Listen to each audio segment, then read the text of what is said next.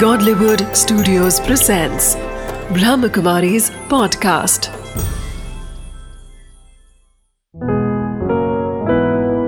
चले आध्यात्म की ओर बीके उषा दीदी के साथ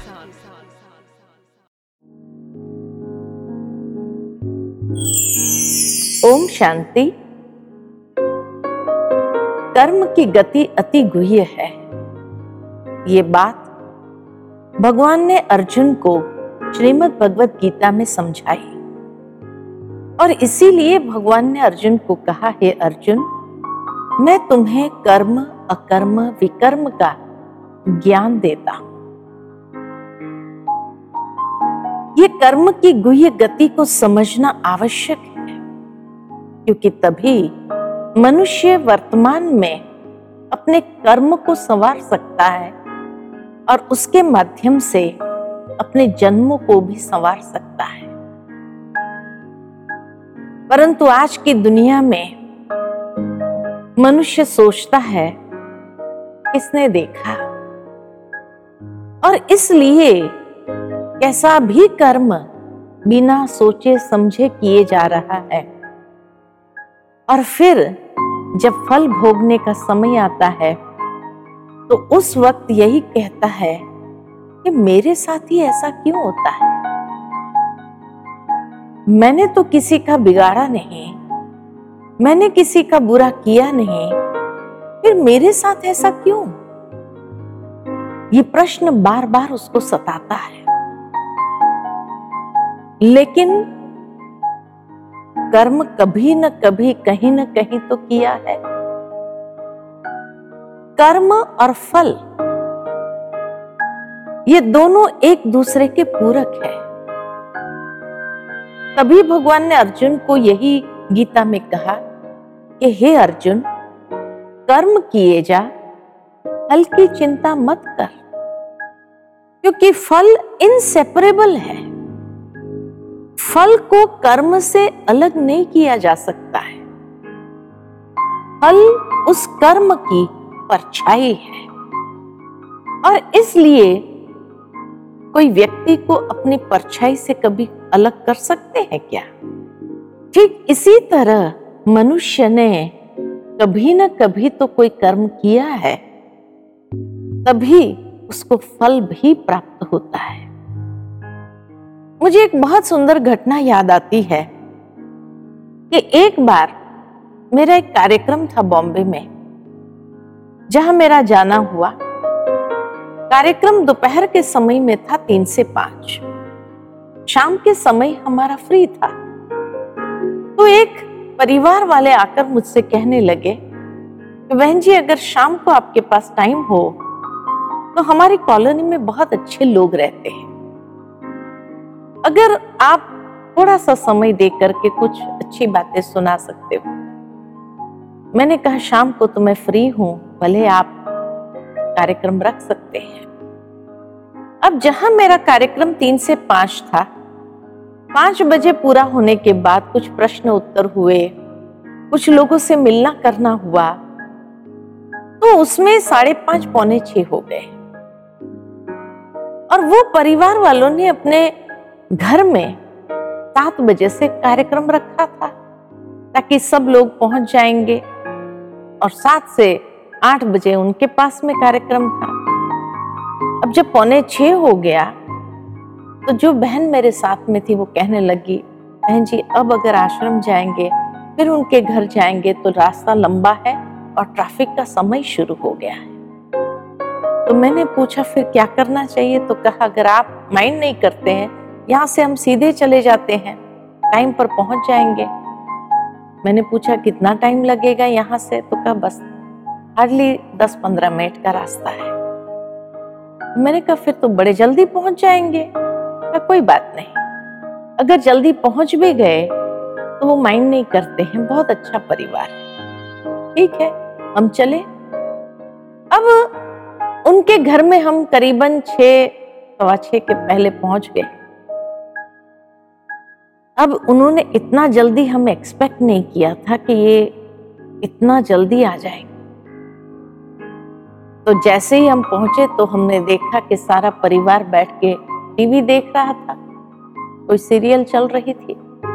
हमें देख करके वो बहन ने इशारा किया अपने बच्चों से कि टीवी बंद करो। बच्चों ने इशारा किया, हम बंद नहीं करेंगे। खैर माता पिता ने कहा अच्छा वॉल्यूम स्लो करो। उन्होंने वॉल्यूम स्लो किया। वहीं बैठना था, वहीं उनकी टीवी चल रही थी। अब उनका वॉल्यूम तो स्लो करा, यहाँ माता पिता हमसे बात करने लगे।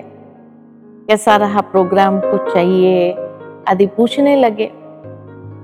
अब नेचुरल है कि हम जब बात करेंगे तो बच्चों को डिस्टर्ब तो होगा, उनकी जो सीरियल चल रही थी उसमें। तो जो सबसे छोटा बच्चा था बारह तेरह साल का होगा मैं समझती हूँ। वो आकर मुझे कहने लगा, दीदी प्लीज़ डोंट माइंड लेकिन आप थोड़ा साइलेंस रहेंगे तो अच्छा रहेगा। हमें हँसी भी आ गई। लेकिन फिर उसने अपना जस्टिफिकेशन दिया कि ऐसा है कि ये सीरियल बहुत अच्छी है और आज उसका स्पेशल एपिसोड है। और ये एपिसोड हम मिस नहीं करना चाहते हैं क्योंकि उसमें कई सस्पेंस खुलते हैं। हमने कहा, कोई बात नहीं, आप देखो। अब साइलेंस में बैठना था तो क्या करें? तो मैंने सोचा, ऐसी क्या खास बात है इसमें, जो उसने मुझे चुप कर दिया? मैं देखने लगी। अभी वो जो चल रहा था, उनका जो सीरियल चल रहा था स्पेशल एपिसोड एक दृश्य का कनेक्शन दूसरे दृश्य से नहीं था। कहानी क्या थी, ये भी समझ में नहीं आ रही लेकिन बीच बीच में उनका क्या सस्पेंस खुलता था, मालूम नहीं। बड़े खुश हो जाते थे, वह बहुत अच्छा दिखाया, बहुत अच्छा दिखाया। लास्ट में भी एंडिंग में कुछ खास बात नहीं थी, लेकिन वो बड़े खुश हो गए, बहुत अच्छा दिखाया। आखिर मेरे से रहा नहीं गया। मैंने उस बच्चे को बुला करके पूछा, इसमें क्या अच्छा था? तो वो बच्चे ने मुझे आकर के बताया कि दीदी ऐसा है, आपने सारे एपिसोड नहीं देखे ना, इसलिए आपको कुछ समझ में नहीं आया।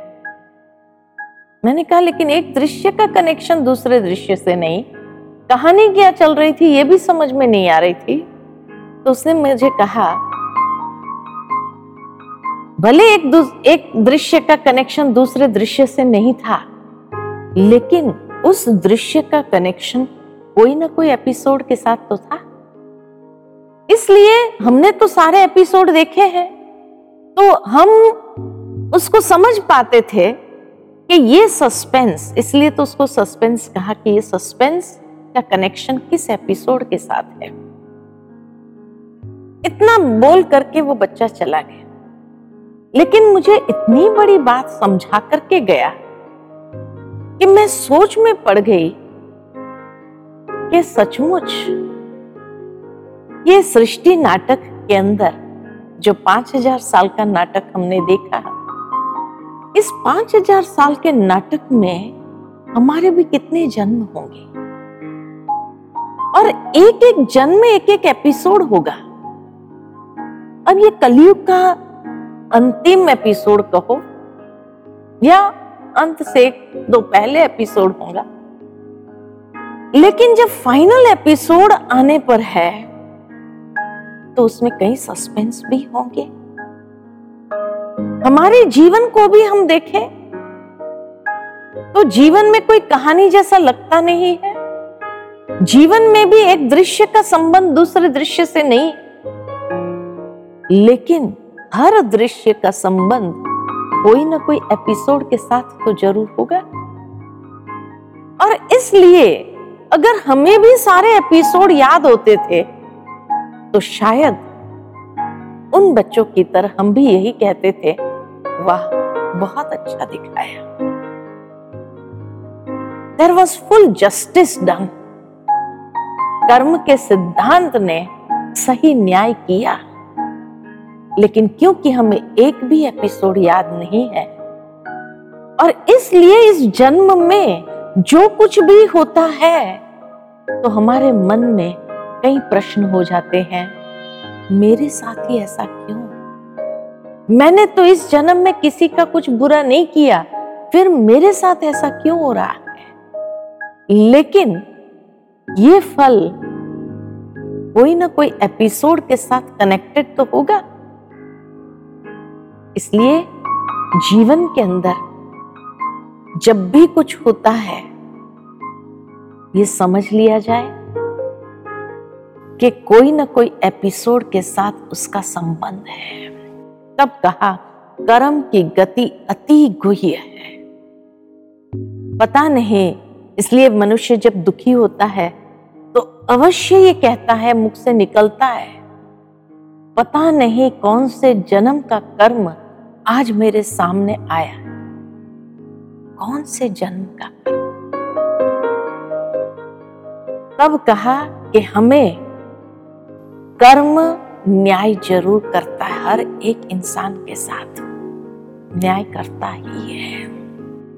और इसीलिए कम से कम इस जन्म में तो हम संभल जाए कि हम ऐसा कोई कर्म न करें जिसका फल हमें भोगना पड़े। तो इसलिए कर्म सिद्धांत को अगर देखा जाए तो कर्म सिद्धांत हमें यही सिखाता है, जो करेगा, सो पाएगा। जैसा करेगा, वैसा पाएगा। जितना करेगा, उतना पाएगा। ये कर्म सिद्धांत है। अब इस जन्म में मनुष्य जो कर्म कर रहा है, उसके हिसाब से ही अपनी डेस्टिनी फिक्स करता जाता है। तभी कहा जाता है कि destiny is in your hands अपने हाथों में है। हाथों में मीन्स इन हाथों द्वारा जैसा कर्म का आचरण करेंगे, वैसे ही तो हमारी डेस्टिनी बनेगी। तो डेस्टिनी या होनी, जिसको कहा जाता है, ये कोई भगवान लिख करके नहीं देता है। लेकिन हमारे कर्म के माध्यम से हम हर जन्म के लिए अपनी डेस्टिनी को फाइनलाइज करते जाते हैं। कई बार कई लोग पूछते हैं, क्या दूसरे जन्म में ही उसका फल मिलता है? या दो चार जन्म बाद मिलता है? कैसे मिलता है? संसार के अंदर एक किसान जो होता है, वो जब बीज बोता है तो सीज़न के हिसाब से बीज बोता है। और उसको मालूम है कि अगर मैंने मिर्ची का बीज बोया तो तीन महीने में फल मिलेगा। अनाज का बीज बोता है, छह महीने के बाद फल मिलता है। फलों का बीज बोता है, साल दो साल के बाद फल मिलना चालू होता है। नारियल का बीज बोता है, पाँच साल, दस साल के बाद फल मिलना चालू होता है। धरनी वही है, वायु वही है, पानी वही है, लेकिन फिर भी जैसा बीज और उस बीज की इंटेंसिटी जैसी होती है, वैसे ही समय के अनुसार वो फल देता है। ठीक इसी तरह कर्म भी एक बीज है। और जब कर्म भी एक बीज है तो हर कर्म करते समय जितनी इंटेंसिटी उस कर्म के अंदर होती है, माना कोई कर्म करते समय बहुत दृढ़ इच्छा के साथ वो कर्म करते हैं तो उसकी तीव्रता बढ़ जाती है तो उसका फल भी बहुत जल्दी मिलता है। तो कोई कर्म का फल हमें इसी जन्म में प्राप्त होता है और मालूम पड़ता है, ये मेरे कर्म का फल है। इसी तरह कोई कर्म ऐसे होते जिसकी इंटेंसिटी थोड़ी कम होती है तो अगले जन्म में भी प्राप्त होता है। और कोई कर्म के बीज ऐसे होते हैं, संचित रूप में चले जाते हैं और दस साल के बाद भी फल मिल सकता है। तो कर्म एक बीज है और उस बीज को जितनी इंटेंसिटी के साथ किया जाता है, उस अनुसार वो कर्म का फल हमें प्रदान करता है। जीवन में इसीलिए कर्म करते समय सावधान होना ज़रूरी है। कई बार ये भी प्रश्न होता है कि मनुष्य जैसा कर्म करता है, क्या वो कर्म का फल उसको वैसा ही प्राप्त हो जाता है? बहुत सुंदर एक घटना मुझे याद आती है कि एक बार एक सेठ जी थे और उस सेठ जी के तीन बेटे थे। दो बेटों की शादी हो गई थी।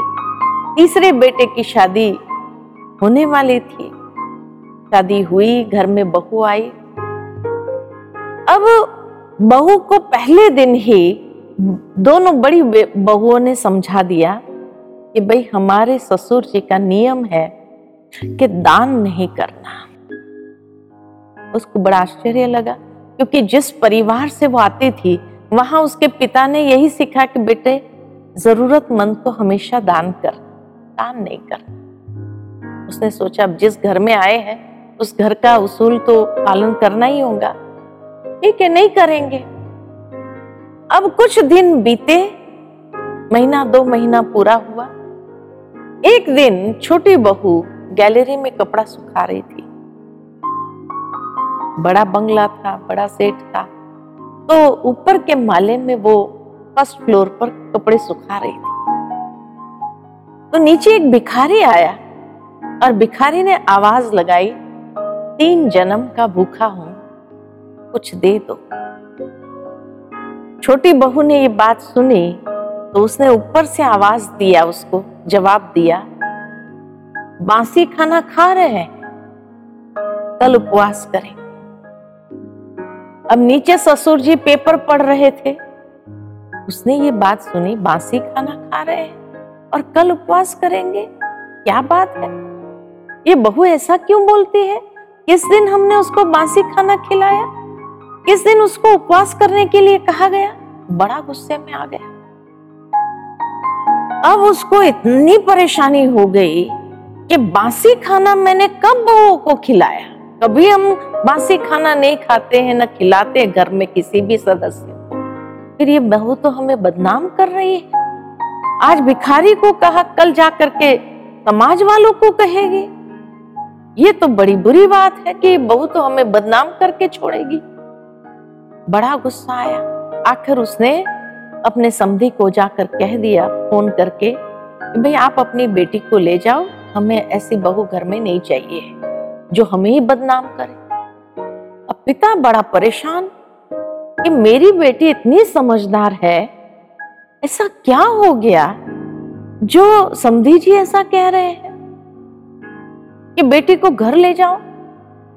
आज का जमाना हो तो बात अलग है कि ले आए पिता।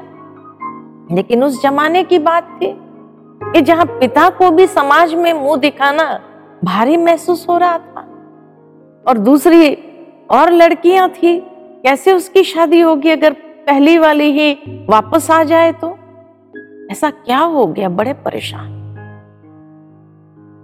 आखिर सोचा किसी की मदद लेनी चाहिए। तो गाँव में पंच की मदद लेने के लिए पहुँचे और कहा कि, देखो, आप सभी तो मेरी लड़की को जानते हो, इतनी समझदार है, लेकिन पता नहीं कुछ मिसअंडरस्टैंडिंग हुई है।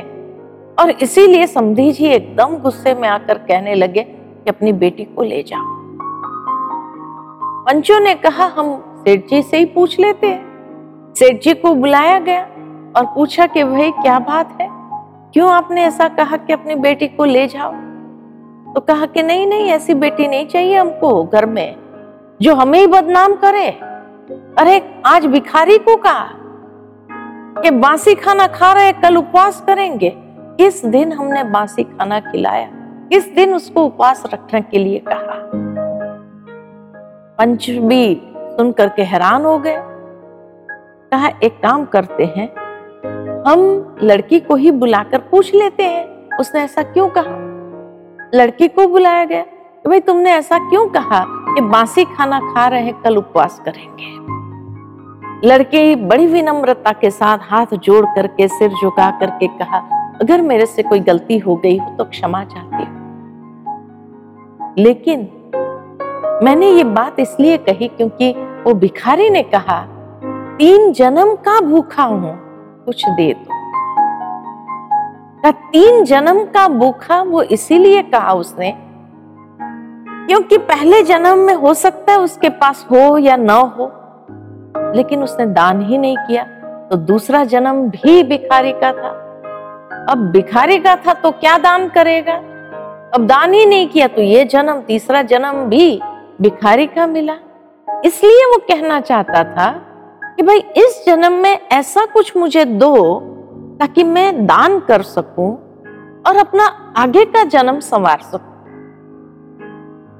लेकिन उसने कहा कि हमारे घर में भी ससुर जी का नियम है, दान नहीं करना। इसीलिए मैंने उसको जवाब दिया कि ये जो तुम देख रहे हो ये पिछले अच्छे कर्मों का फल है। तो बासी खाना खा रहे हैं, माना पूर्व जन्म के अच्छे कर्मों का फल हम इस समय भोग रहे हैं। लेकिन इस जन्म में हम भी कुछ नहीं कर रहे हैं। तो आगे के जन्म में तो हमें भी उपवास ही करना पड़ेगा।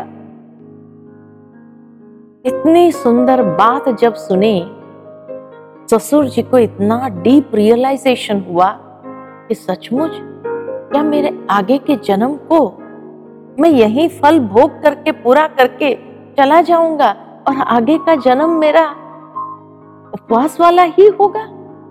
उसी दिन से उसने ये नियम समाप्त कर दिया।